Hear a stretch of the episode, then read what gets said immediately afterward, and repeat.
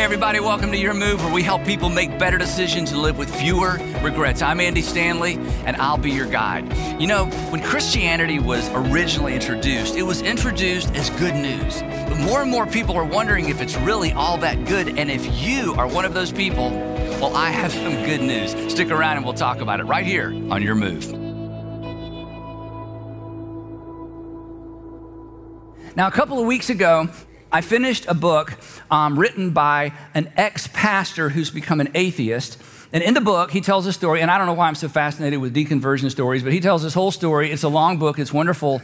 He's, he's, so transparent. But in the part where he tells his story, he had the dilemma of how do you, he was in ministry, slowly losing his faith, and he was still in ministry when he lost his faith. And so he tells that journey, and it's heartbreaking, as you might imagine. Um, but he tells the story about how he told his family. So he told his wife, they eventually got divorced. Um, he remarried later. But the most sort of gut wrenching, like I had to just stop, you know, part was when he told his mom. So he tells his mom that he's deconverting from Christianity and she's not, it just doesn't bother her the way that he thought it would. And very soon after he told her that he had deconverted from Christianity, she deconverted as well. And she expresses, he explains in the book, she expresses her relief of giving up this faith and all the baggage that came with her version of Christianity. And at one point, she says, and this is a quote, she says, It's wonderful because I don't have to hate anymore. It's wonderful to be free of this, this religious burden because I don't have to hate anyone anymore. So I was talking about this with my son Andrew. He's 27 and he does full time stand up comedy. We did not see that coming, okay? Um, that expensive finance degree, I'm sure it'll come in handy someday. But anyway, so I'm telling him about this book and, and what this gentleman's mom said.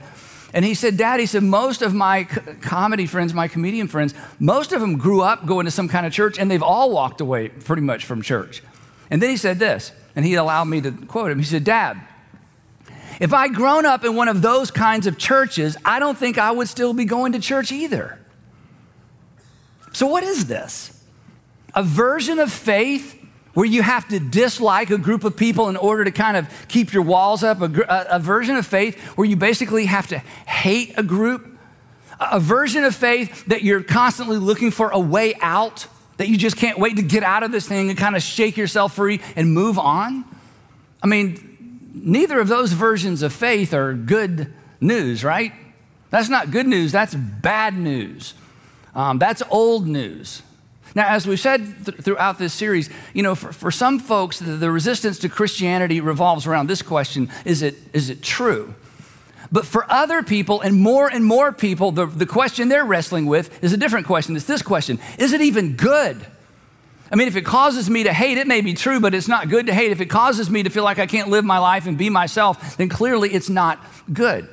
Now, when we hear news, this is true for all of us, when we hear news that's not good, we hope it's not true, right? Whether it's a medical diagnosis or something with your job, when you hear news that's not good, you hope it's not true. But when you hear news that's good, good news, you hope it's true, no matter what it is, whether it has to do with your health, your finances, your jobs, you immediately hope it's true.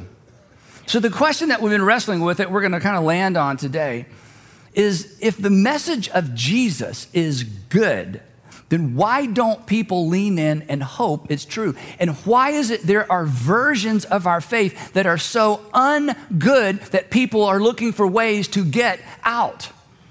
So, the question that I want us to wrestle with a little bit today is this What happened? Well, specifically, what happened to the good news? Why isn't everybody leaning in? Why doesn't everybody want it to be true? And maybe, and I'm not pointing my finger, maybe I'm pointing my finger. Maybe what happened is we happened. Maybe it's a little bit our fault because the church has certainly Americanized the good news. I don't know how we could have helped it, right? We certainly politicized the good news. We've, and I don't think this is a word, we've prosperitized the good news. We have anti intellectualized the good news and we've internalized the good news. And by internalized, I, I, mean we've reduced it to something that you just believe rather than what you do. We, have reduced it to, in some cases, fire insurance. I mean, I'll just be honest. When I prayed a prayer as a six year old to become a Christian, it wasn't because I love God, it wasn't because I wanted to follow Jesus. The way it was presented to me is I was trying to avoid an experience in the life after this life. That's why I became a Christian. It was a lot of fear. It was a lot about what it was going to do for me. But when you read the gospel, the good news, when you read the, the accounts of the life of Jesus, it's not primarily about what happens after you die. And it's not primarily about what you believe. It's about how you live your life. And it's about how we treat other people. And when it gets reduced to what's in it for me, in spite of how it might affect you, that's not good news of great joy for all nations, for all people. And that's not the original news. That's the pick and choose news. That's when you pick and choose the parts that suits you that I pick and choose the parts that suit me and my family. I pick and choose the parts that I think are going to benefit me. But the moment we do that, the moment I do that, the moment I preach like that, in that moment, it is no longer good news of great joy for all nations and all people. I'll give you an extreme example, and I acknowledge up front this is extreme. I'd never heard of this until about a month ago. Have you ever heard of the slave Bible? There are only three in existence. And I actually saw one at the Museum of the Bible, and they don't even own it, it's on loan from another museum. The slave Bible was actually a Bible that was published. This isn't like a one off. This was a published Bible. In 1807, it was published by the Society for the Conversion of Slaves in the British West Indies. So in London, there was an actual publisher that published the slave Bible.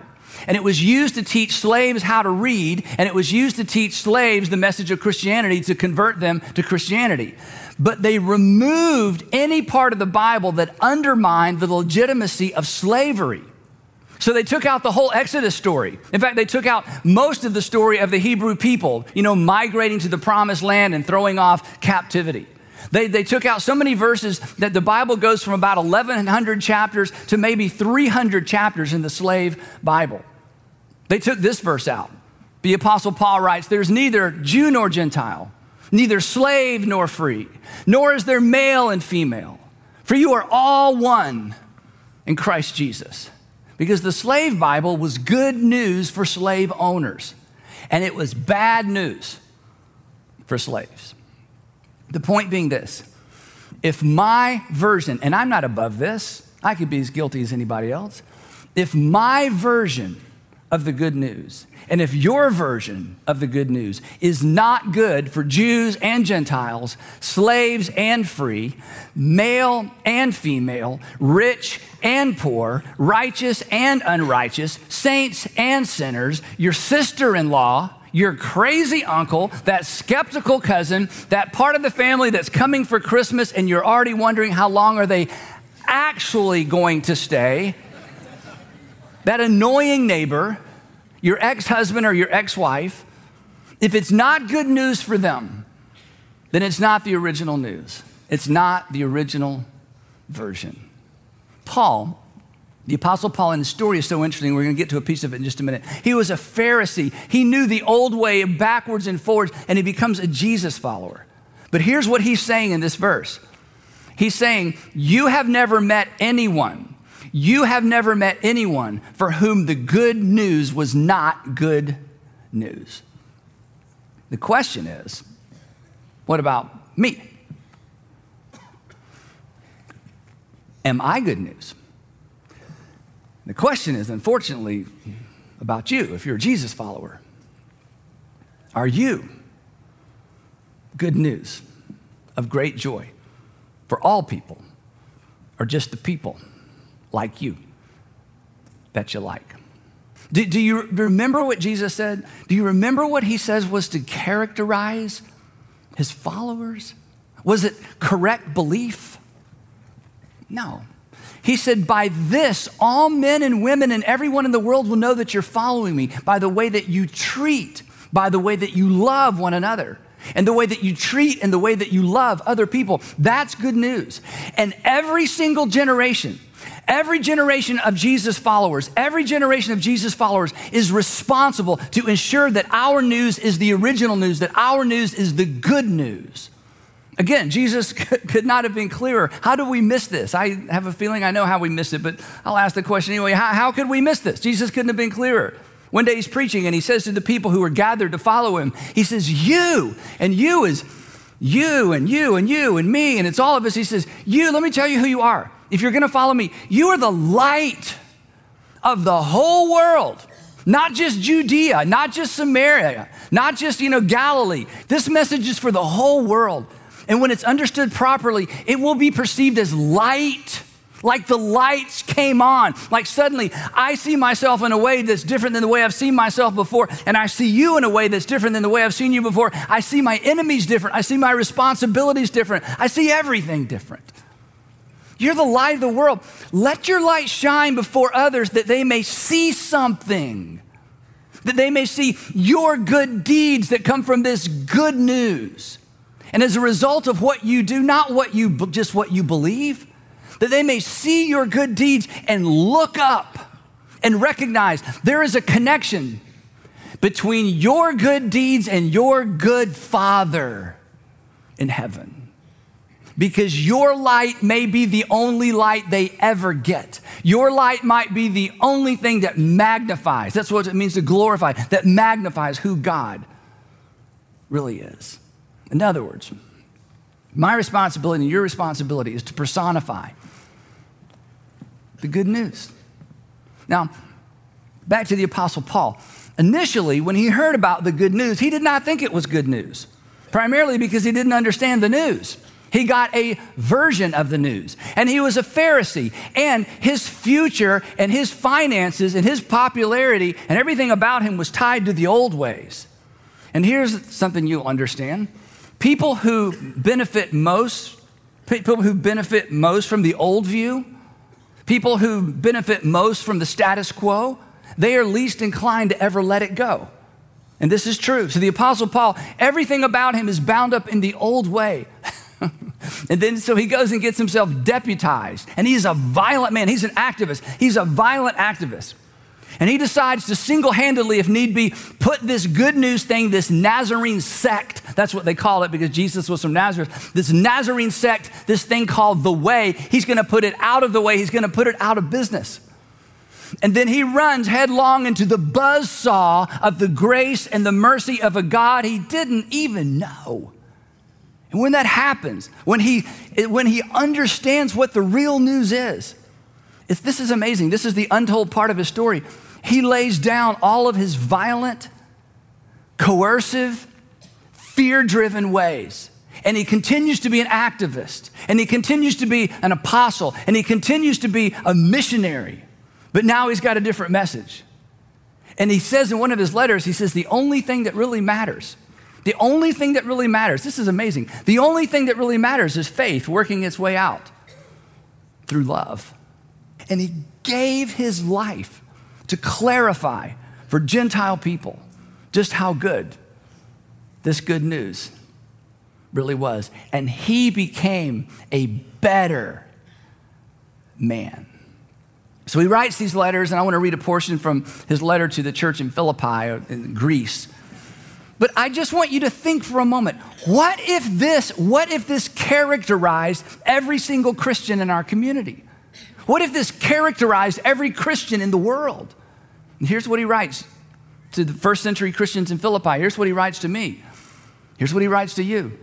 He says, Therefore, if you have any encouragement, from being united with Christ. Now that you're in Christ, now that you're in this brand new covenant with this brand new understanding, now that you've entered this new kingdom that's forever, if there's anything encouraging about that, if any comfort from his love, if any common sharing among those of you in the community of these little ecclesias, these little churches, in the spirit, if any tenderness and compassion, in other words, if there's anything about following Jesus that's come your way that's good, if you've benefited from the good news, from following Jesus, he says, Then look, do me a favor. I want you to make my joy complete. by being like minded, having the same love, being one in spirit and one in mind. He says, I want people to see something unique about the way you treat each other. Allow the good that has come your way to overflow into your relationships. This isn't simply about something you believe. This isn't simply something you believe about a new kingdom and a new way of viewing God. This is something you do. So, Paul, tell us what, what, exactly do you have in mind? I mean, that's kind of flowery language. He goes, All right, I'm going to get really specific, okay? Here we go. Number one do nothing out of selfish ambition or vain conceit. Wow. That'd be good, wouldn't it? Wouldn't you like to work for somebody like that? If you're hiring people, wouldn't you like to hire people like that? Don't you wish your father had been that way? Aren't you glad your father is that way? Do nothing out of selfish ambition or vain conceit. Rather, he says, in humility, value others above yourself. Value them above yourself, not because they're more valuable. You treat them as if they are more valuable. Why would we do that? He says, I'm so glad you asked, because that's right at the center. That's the point of the spear of the gospel. Because for God so loved the world, for God so valued you, he put you ahead of himself that he sent his son to die for your sin. You are not more valuable than God, but he treated you as if you had greater value. He says, Now, that's the good news. That's the good message. I want you to live your lives in such a way that you do for others what God and Christ has done for you. That's good. And when people see that, they're going to say, That's good. He goes on, he says, Not looking to your own interests, but each of you look to the interest of others. Why? Because that's what Christ did for you. He said, Now, if you're going to follow me, this is how I want you to treat people. All people, the people that you think deserve it, and even more importantly, the people that you're sure don't. It's what Jesus followers not believe. We got that down. It's what we do. And then this statement He says, In, this is so powerful, in your relationships with one another, in your relationships with one another, which relationships? All of your relationships, in your relationships with one another, your husband relationship, your wife relationship, your fiance, your boyfriend, your girlfriend, the guy at work, the woman at work, the person you love, the person you don't like to see him coming, the person you hate to have one on ones with, in your relationships with one another, ready? Have the same mindset as Christ Jesus. Why? Because it's good. Because when you have the same mindset as Christ Jesus in your relationships, you will defer to them. You will do what's best for them. You will put them first. You will place yourself under their burden instead of requiring them to place themselves under you. You will not power up, you will step down. And that's unusual. And it's not the way the world works but it represents the value system of the kingdom of God. That's good news. He goes on, he says, Who? Talking about Jesus. This is amazing. This is the most amazing part. Now, again, don't hear me reading the Bible for a minute. Hear me reading a letter from the first in the first century, written by someone who knew Peter, who knew James, the brother of Jesus, who knew John, who had been to Jerusalem and met with the people who had spent time with Jesus. And here's what Paul says, talking about Jesus, who, being in very nature God, did not consider equality with God something to be used to his own advantage. Wait, what? Yeah. That God showed up among mere mortals and never powered up, never played the God card, never used his power and influence for his own benefit. Do you know what he did? He leveraged his power and his influence for the benefit of those with less power and less influence. He leveraged his power and influence as God for the benefit of those who had less power and less influence. There are communities in our country and there are nations around the world that that one simple idea would liberate so many people, would free so many people would increase the lifespan and the lifetime and the quality of life for millions and millions and millions of people. Is the message of Jesus good? Are you kidding? That God came to earth and leveraged his power and his influence for the sake of those who had no power and no influence? There is nothing better than that. That's the Father you hope raised you. It's the Father you want to become. It's the mother that you're so grateful for. It's the mother that you look back and you think, if only she had understood this one idea, it would have changed everything for our family. That would be good for the whole world. He's not done. Rather, instead of powering up, he chose to make himself nothing. He chose to make himself, in the first century, a nobody. And how far did he take it? This is unprecedented. It is still unprecedented. It's why it changed the world. It's why the world st- sat up and paid attention to this amazing story that no one would have made up. There was no parallel, there was no, there was no framework for this kind of story. By taking the very nature of a servant, being made in human likeness, and being found in appearance as a man, he humbled himself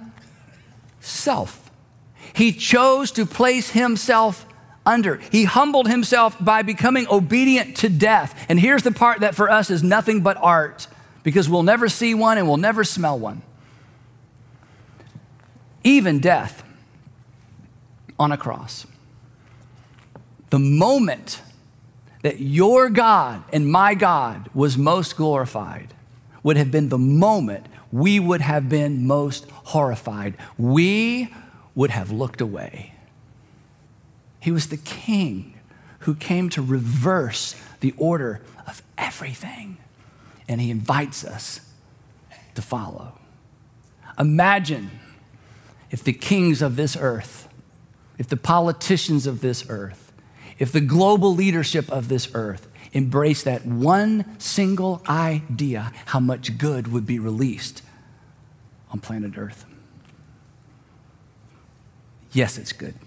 Skipping down to verse 12, Paul says, Okay, look, you got a part to play in this. So, guys, he says, men and women, I want you to continue to work out. I love this idea. I want you to continue to allow God to squeeze out of you everything associated with your salvation with fear and trembling. For it is God who works in you. Look at this to will and to act in order to fulfill his, there's our word, good purpose. And what is his good purpose? For the world to know that there's a God who has invited the world to call him Father and that he sent his son to do the ultimate and pay the ultimate price and invites us to follow him to set up a brand new world order. Not a world order as we've ever seen before, a kingdom of conscience, a kingdom where the heart rules and the heart is in sync with the heart of God. That's the invitation. Is that good? That changes everything because it changes humanity from the inside out. And when we do that, good things happen around us. The perversion of the gospel says this no, good things happen to us.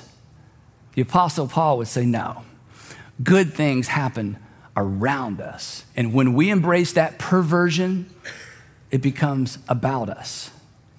And we are no longer good news. He wraps up with this. He says, Look, do everything without grumbling or arguing, talking about Christians and Christians, so that you may become blameless.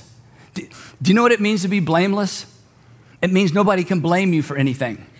It doesn't mean you're perfect. Do you know what a blameless person does? A blameless person messes up, and then a blameless person immediately apologizes. Blameless means I'm not carrying around any blame. I'm going to find you and confess it.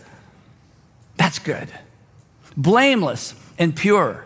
Do everything without grumbling or arguing so that you may become blameless and pure. Get this children of God, like father, like son, without fault in a warped, what's in it for me, and crooked generation. And then, this is so great. Then, now the Apostle Paul reaches back and grabs the very terms that, that Jesus used in the Sermon on the Mount. He said, When you live this way, he said, the results of that are going to be exactly what Jesus said.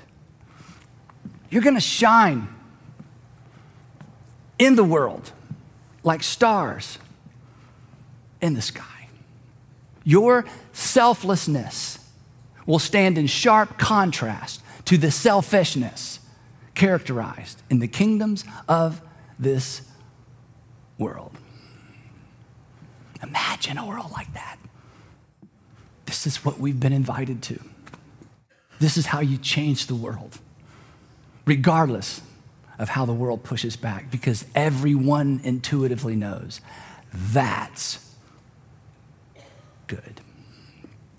So I want to be very specific. How does good news behave?